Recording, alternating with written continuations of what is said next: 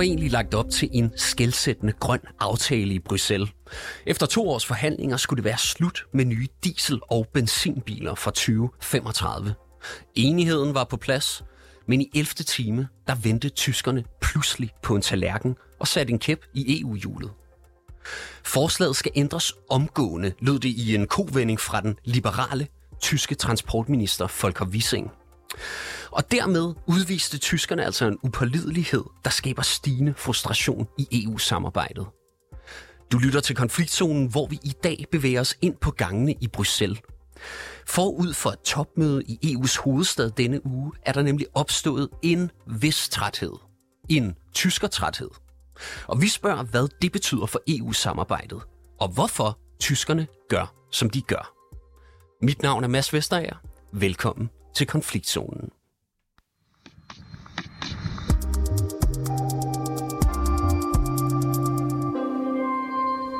Og Jakob Langvad, velkommen til programmet. Tak skal du have. Du er 24-7's EU-korrespondent, og du bor jo i Bruxelles og har din daglige gang i EU. Hvad siger parlamentarikere og diplomater om Tyskland på gangene i EU lige nu? Ja, de siger det på, når de siger tyskertræthed, så er det faktisk en pæn måde at sige det på. Der er en enorm frustration over det eksempel, du lige citerede. Fordi det, man måske ikke øh, forstår udefra, det er jo, at mange af de her ting, de er jo forberedt i måneder gennem møder og forhandlinger osv. Og, og når man så når frem til at sige, nu er den der venner, jamen så gør man bare ikke det, man kommer efterfølgende og siger, hov, det synes vi alligevel ikke. Så altså, det er jo noget med at gøre, at tyskerne i hvert fald gerne ynder sig selv, betragter sig selv som de voksne i rummet. Og hvis de så lige pludselig kommer og trækker stikket ud af det, andre regnede med var en aftale, jamen så åbner du en slags Pandoras boks for, hvad andre så også kan finde på at sige, jamen hvis tyskerne kan løbe på deres aftaler, så kan vi også. Og der er jo et pres generelt øh, omkring hele klimaforhandlingerne. Det er kostbare og løsninger, som er svære at få gennemført. Og hvis tyskerne løber fra den, ja, så er der måske også andre, der kan finde på det. Og det er jo meget problematisk i forhold til en EU-maskine, der arbejder kværner fremad mod kompromiser, som jo ikke er lette. Så altså en træthed, en, ligefrem en frustration, som, øh, som du siger. Hvad kommer den så af?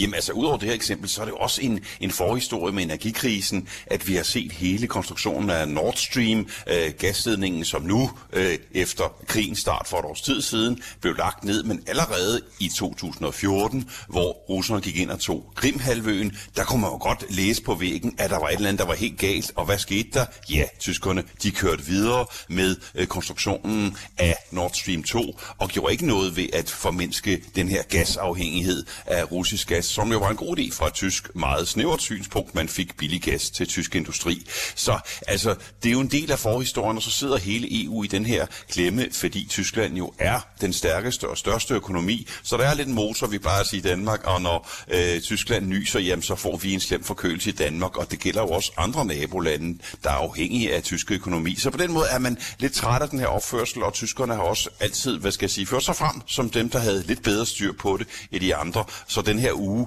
øh, er der en diskussion på topmødet omkring EU's, øh, hvad skal jeg sige, store økonomiske grundregler, som handler om, hvor meget underskud kan man have på budgetterne, øh, og det og hvor meget statsgæld kan man have. Øh, det har man de sidste år under coronakrisen jo været nødt til at smide penge efter virksomhed og industri for at holde dem gående, så de regler har været suspenderet. Men nu øh, vil tyskerne godt have, at vi vender tilbage til øh, de såkaldt gode gamle dage, og det er der mange lande, der ikke rigtig synes er en god idé, fordi de har faktisk både statsgæld og underskud, som slet ikke holdes inden for maven. Men tyskerne vil gerne have strammet reglerne op tilbage til øh, de øh, gamle tider, og det er ikke alle, der er glade for det. Og så midt i det her mix med, at tyskerne løber fra den ene aftale, og samtidig vil lidt agere politimænd på de andre områder, ja, det er jo ikke noget, man lige frem synes er så lystigt i andre lande. Og øh, du nævner det her med, at der skal nogle af EU's økonomiske grundregler, de skal diskuteres her på ugens topmøde. Prøv lige at uddybe det. Altså, hvad er det tyskerne, de egentlig gerne vil have igennem på topmødet? Jamen, altså, de vil have den her debat omkring de økonomiske de vil have dem tilbage på agendaen som noget, der skal være den gældende norm, i stedet for, at nu har man gjort, altså, det er jo ikke nogen hemmelighed, at et land som Grækenland har haft, haft meget stort underskud, og det er ikke blevet mindre under krisen, øh, coronakrisen. Og man vil simpelthen gerne have de regler øh, genindsat, og der skal sørges for, at hvis man ikke holder dem, ja, så skal der nogle terminer på, og nogle øh, strafbøder osv., som gør, at der bliver en anden disciplin, som kommer til at herske igen.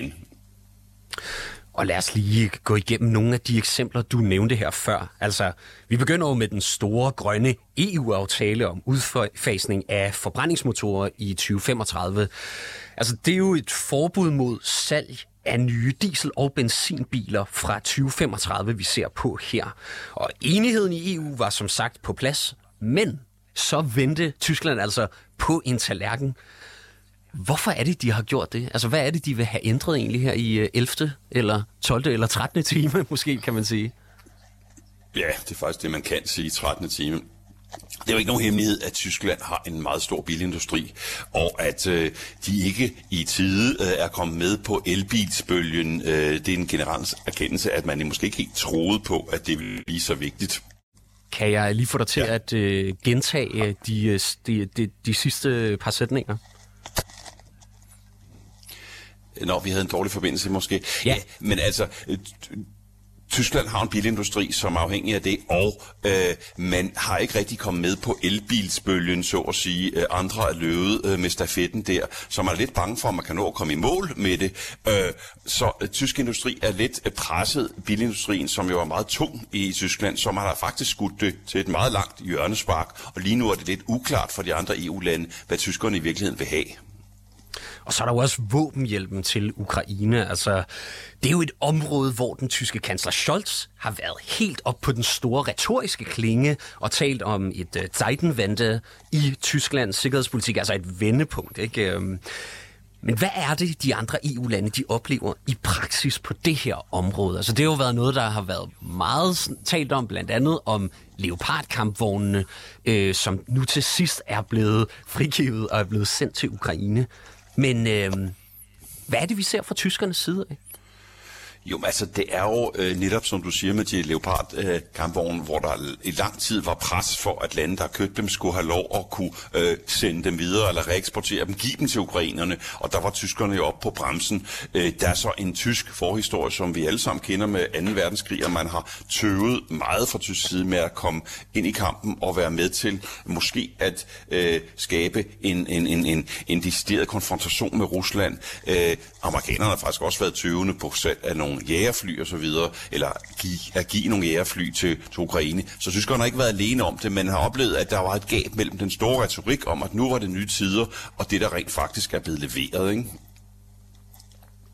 Og altså, så er der jo gasrørledningerne, Nord Stream, som du også nævnte tidligere. Det er jo et projekt, som tyskerne har været hovedfortalere for, og som har bidraget til EU's samlede gasafhængighed af Rusland. Hvor bedre er de andre EU-lande egentlig over det? Jamen altså, ja, ja, jeg husker de forhandlinger, der, der hele det her øh, scenarie for, øh, hvad er det nu, øh, 6-9 måneder siden, der var stor nervøsitet for, hvordan skulle det gå næste vinter. Der blev indført nogle regler i EU om energisolidaritet. Man skulle hjælpe hinanden, hvis øh, nogen kom i en nødsituation. Vi har så været heldige, at vinteren har været lidt mildere, end man forventede. Men der var der meget sure mener fra for eksempel Spanien, øh, og sagde, øh, hør engang, øh, vi skal jo ikke betale for, at I har gjort jer så ensidigt afhængige af russisk gas. Øh, og du har også haft østeuropæerne, der synes, at der ikke er blevet lyttet til dem, øh, navnlig polakkerne, siger, at de går rundt med sådan et, hvad siger, sagde vi skilt, at man ikke kunne stole på, på, på russerne, hvor tyskerne lod som ingenting i en, øh, hvad skal jeg sige, en lidt mere bekvem situation, at man havde brug for billig russisk gas. Så på den måde er, er det noget, der trækker nogle dybe spor, og måske også igen det her image om, at tyskerne har hvert fald agerede som om de var de øh, voksne i rummet, der nok skulle fortælle andre, hvordan tingene skulle skæres. Og altså her til sidst, Jakob Langvad, der vil jeg gerne spørge dig, øh, hvad betyder det egentlig for EU, at så central og magtfuld en spiller som Tyskland ikke er til at regne med? Jamen altså det betyder det, altså EU er bygget op omkring øh, typisk øh, Frankrig og Tyskland, som ofte tager teten på nogle projekter, og når de kan det øh, og laver nogle initiativer, jamen så, og man kan lide det eller ej, så er det med til at drive EU fremad. Og når så lige pludselig Tyskland på så vigtig en ting som den grønne omstilling kommer og sætter en kæppe i hjulet, jamen så stiller det spørgsmålstegn ved, øh, om man kan regne med dem som en drivkraft, og måske også et stykke af vejen som et kompas. Jeg siger ikke dermed, at alle folk øh, klapper hælene sammen, når Tyskland ved et eller andet, men der har været en stærk tendens til, at når Frankrig og Tyskland går sammen, ja, så er det retningsgivende. Og nu er det ligesom om, det lige pludselig slinger. Jakob Langvad, mange tak, fordi du var med her i dag. Altså 24-7's EU-korrespondent med fra Bruxelles.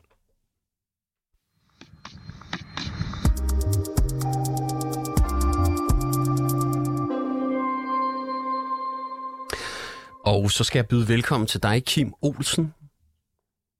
Godmorgen. God morgen.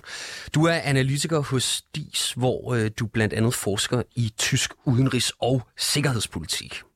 Og nu har vi netop hørt fra gangene i Bruxelles, hvor der er en ulmende utilfredshed med tyskernes ageren i forskellige sager. Kan du genkende det billede, der bliver tegnet her, af at tyskerne de er uforudsigelige og upålidelige i EU-regi? Nej, ikke generelt. Øh, det vil nok være en overdrivelse. Tyskland er, som, øh, som jeres korrespondent også var inde på, en central spiller i EU-samarbejdet, øhm, som jo kører af helt utrolig mange spor øh, på samme tid. Så Tyskland er generelt en meget pålidelig spiller. Men der er jo så enkeltsager, sager, hvor, som er drevet meget af tysk indrigspolitik, og som, som jeres korrespondent også var inde på her, bliver der skelet meget til, når tyskerne så slår ud i sporet øhm, fordi andre bare bliver nødt til at, at lytte mere og, og være opmærksom på, hvor tyskerne ligger sig, især i så væsentlige spørgsmål, som, som når det handler om den grønne omstilling. Og kansler Scholz han blev beskyldt for at sætte Tysklands interesser over EU's fælles interesser i belejlige situationer. Altså det er jo for eksempel i, for, øh, i, i forhold til det her forslag omkring udfasning af benzin- og dieselmotorer. Altså kan der ikke være noget om det? Jo, det kan det jo godt i hvert fald på... Der bliver jo i hvert fald skilet til tyske interesser her på energiområdet, ikke? Og, og Tyskland er presset på, på det her spørgsmål. Effekterne af Ukrainekrigen har jo ført, allerede ført til massive ændringer i den tyske energisektor. Øh, den tyske bilindustri er presset på grund af udlandske konkurrenter. Øh, man, men man føler sig hægtet af, til en vis grad i hvert fald, i spørgsmålet om at omstilling, øh, omstille øh, bilindustrien til, til elektrificering. Øhm, så man kan derfor sige, at Scholz ikke har grebet ind i denne sag, og faktisk stillet sig bag sin transportminister øhm, hele tiden, men dog med, med spørgsmålet om at sige til kommissionen, I bliver nødt til at undersøge det her mere, om der er, om der er en mulighed for øh, at, at øh, holde en dør åben for, for nogle typer for, for det, de kalder sig e-fuels, altså en eller anden form for bæredygtig brændstof. Altså, men hvorfor gør man det fra tysk side? Altså, bør man ikke fra tysk side øh, acceptere, at nogle af de dybere økonomiske samarbejder, de har til blandt andet Kina og andre større autoritære øh, styre, altså at det faktisk er med til også at påvirke politik hjemme i Europa? Ja, det, det handler nok mindre om, øh, om det tyske øh, forhold til Kina, end meget mere om, om tysk indrigspolitik. Øhm, man skal huske på, at den tyske regering består af tre partier. Det socialdemokratiske FDP, de grønne og så det liberale øh, FDP. Øhm, og netop den her koalition var ny, da den kom til magten i, i slutningen af 2021, og har jo faktisk været i en krisetid siden. Først med håndteringen af den sidste covid-bølge, og så siden med Ukraine.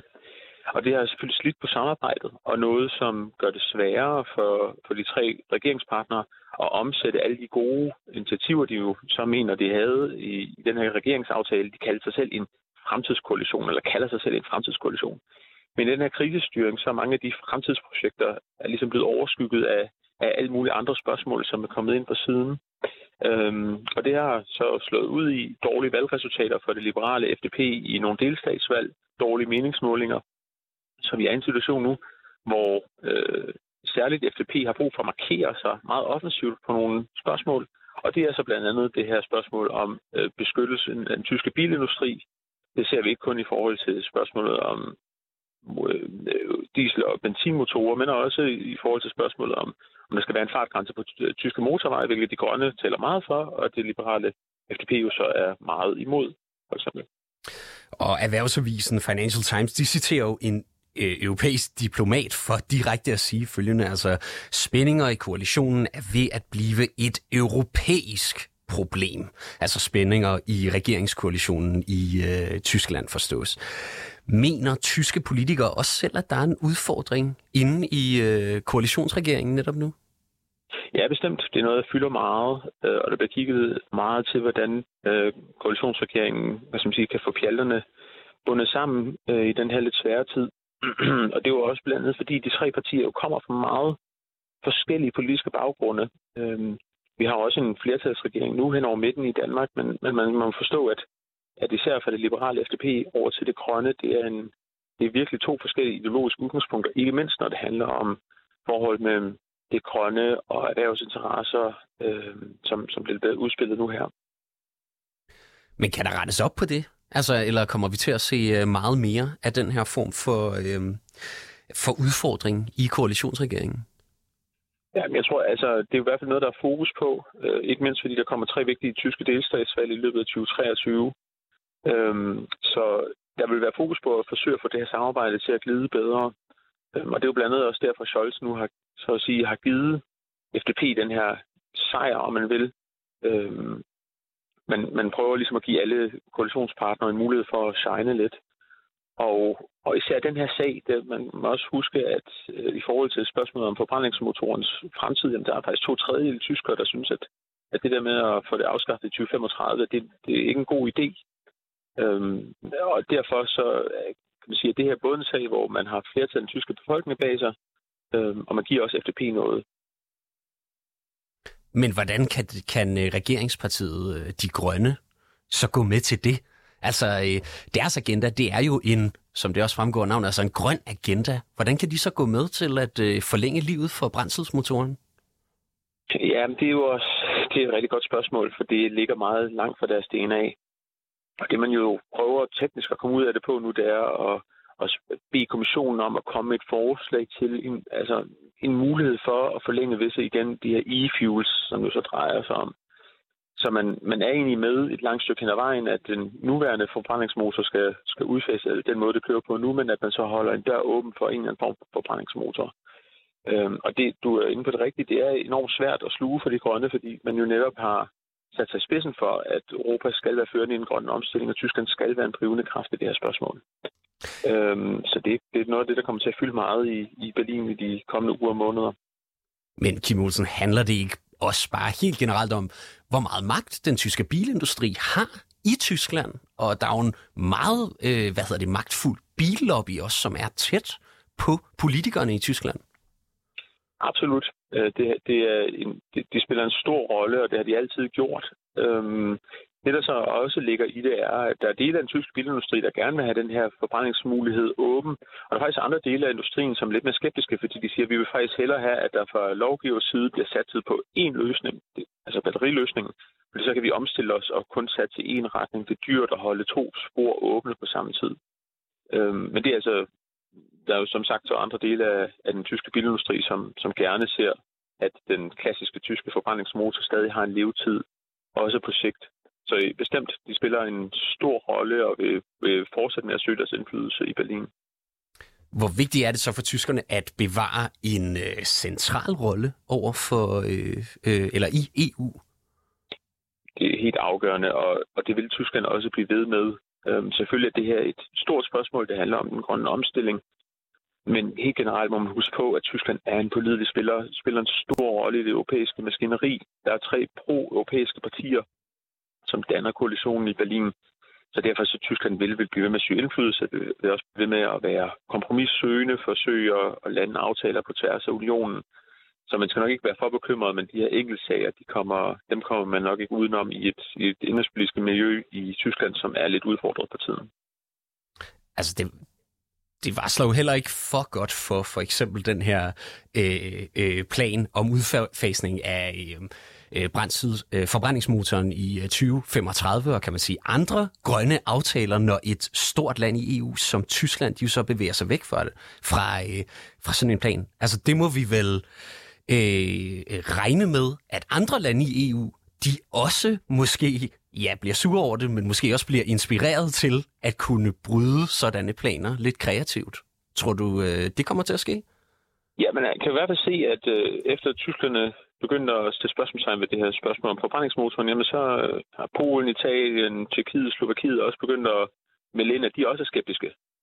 Så øh, der er mange lande, som, som når Tyskland trækker i en, i en skeptisk retning, så er der måske andre, der trækker med, og omvendt, når Tyskland ligger sig fast, øh, fast i kødet og siger, det her det, er også, det kan også blive dyrt for os, men det er vigtigt, at vi bakker op en grøn omstilling, jamen, så vil det også være sværere for de mindre medlemslande så at skære ud på de her spørgsmål. Men påvirker sådan. Men, men sådanne øh, altså enkeltsager, kommer de til at påvirke Tysklands magt i EU på længere sigt? Nej, jeg tror det ikke. Altså, det er noget, vi har set igen og igen, øhm, når der har været pres på i, i koalitionen i Berlin, hvis vi tænker 10 år tilbage, i forhold til eurokrisen, hvor der også intern uenighed om, hvordan man skulle håndtere det. og det bliver så spillet ud i forhandlings... Øh, altså, det ser man så, at den tyske position i, i Bruxelles så ikke er særlig skarp, og man kommer med lidt divergerende meldinger. Men Tyskland tager jo det europæiske ansvar øh, som Europas største land og et, et, et øh, kerneland i EU. Så vi vil på sigt se, at er jeg sikker på, at man, man, samler, man får samlet tropperne igen og finder en eller anden kompromis, som alle kan, en kompromis, som alle kan leve med. Og så fortsætter man øh, som siger, mere i den, i det gængse, i den gængse måde at arbejde på. Kim Olsen, mange tak for din medvirken her i dag. Selv tak. Som sagt altså analytiker hos Dansk Institut for Internationale Studier.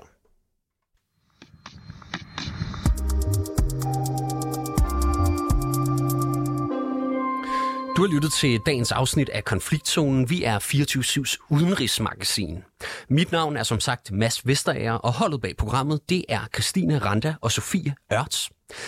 Produceren i regiet, han hedder Oscar Chauffeur. Og du kan lytte til programmet direkte mandag til torsdag fra 8 til 8.30. Men du kan selvfølgelig også lytte til programmet som podcast. Tak for i dag.